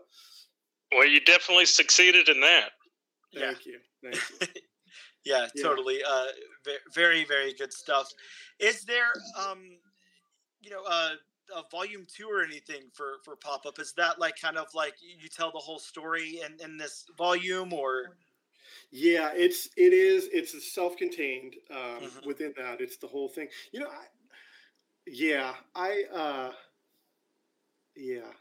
No, it's one of those, like, because I'm thinking about these other books that I have ideas for, and it's funny because I guess I think too much in the sense of movie, you know, solid like story, and I probably need to kind of open myself up to being more, continuing storylines. Like I have ideas for those. It's just honestly, it's harder to do those for me because obviously the money to have to put into that versus 3 issues or a 4-issue series, and to get that commitment from an artist like, yay, I want to work with you for 10 issues of something, that's hard too. So I don't know, like it's something that I'm definitely interested in, but it's like for now it's weird because the stories come to me in those like it's this long, like I'm pretty good about saying this is going to be 3 issues, this is going to be 4 issues, like. And I'm around that 4 or 5 issue, and then I like the one-shot stories too because I feel like the stories are good enough to be, alone. And it's like I think people will be like, I don't know. It'd be nice if there was more maybe, but I feel like they're probably like, no, this is the way the story should be. I feel satisfied with my healthcare, whatever he says in the movie. Yep. But, yeah. Well, I mean, understood. I think that, a lot of times you could always continue a story. You could always, expand it, whatever. But I think, a great writer is defined by that ending. A lot of times, it's not as simple as people think to have something wrap up and right. to tell a definite ending to a story. I struggle with that myself, and that's why I'm not a great writer, and that's why y'all aren't talking to me about my comic book. But, I feel like I have a lot of great half-baked ideas, but, coming to an end point is always a struggle for me, and it takes a special person to be able to do something and craft it well like that, like you have. So I can appreciate that.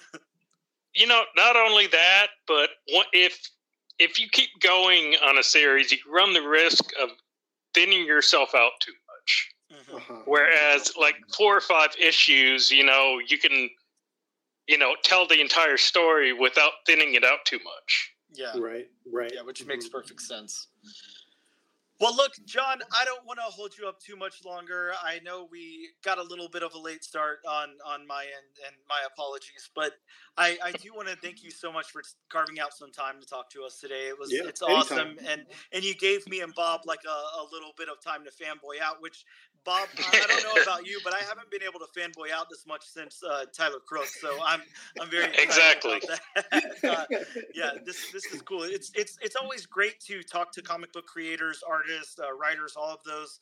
It's always surreal to be able to talk to you guys, to know that Bob and I are just two nobodies who like to read comics, and people agree to come onto our show and talk to us about them.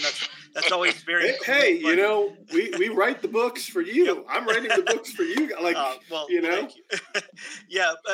It's always very surreal to me, but I will say it's so much more surreal whenever there's a difference between somebody has a book coming out in a few months and we want to get some details and talk about it and whatever, versus somebody like you or Tyler Crook, where I'm like, wait a second, I'm already reading your stuff. Like I've been reading Black Friday, I've been reading Pop-Up, I've read Playthings, and now I get to talk to you about this stuff, and then stuff that you have coming out, much like Tyler Crook. So really, really cool for you letting me and Bob fanboy out. I really appreciate it. But, and thank you so much for your work. But speaking of your work, I'm gonna say one more time to the audience, Pop-Up, I don't know what the hell you're doing. Quit, pause this podcast, turn off the podcast, go to your local comic book shop and find a copy of Pop-Up. Do whatever you have to do to get a copy, as long as Jon gets paid for it. I don't care, but make sure that he gets paid for it. And Playthings, like I said, that's out there. You can find copies of that, as well as Black Friday from Scout, and then you can pick up the Something Juicy one shot. But very, very important, I have to say this one more time because it has to be drilled in everybody's head. Get to your local comic book shop, call, email, walk in, send a Harry Potter owl, whatever you have to do, but make sure that you get bite-sized ordered for your pull list before FOC goes off. And that book releases October 11th. The cutoff date is usually about a month before, so look at about the first week of September. So you've got a couple of weeks to figure out a way to get there. If you have to get a taxi, if you have to start a Kickstarter, whatever, me and Bob will throw in. But make sure you get that ordered at your local comic book shop, please, for the love of God. And John, tell everybody where we can find you. So you can find me on Instagram is the best place. It's Jon Clark Comics. I know it's brilliant. And then brilliant. I'm going to be at Geeked Con, Shreveport, Louisiana, coming up. I think it's like in 2 weeks, something like that. It's coming up really fast. So I'm really excited about that. This is going to be like one of the first shows I've been doing. I have like a banner and everything. So like if anybody listening is there and they're going to go, please come in, say hello, and all that good stuff. Awesome. Well, I will definitely have links to your Instagram and any other stuff I can get in the show notes there. I will try my best to find a link to FOC so we can pre-order a copy of Bite Size. But John, again, thank you so very much for allowing me and Bob to fanboy out for 42 minutes. I really appreciate it. And Yes, thank you. Yeah, it was a lot of fun. So thank you so much, and we'll see you at the local comic book shop.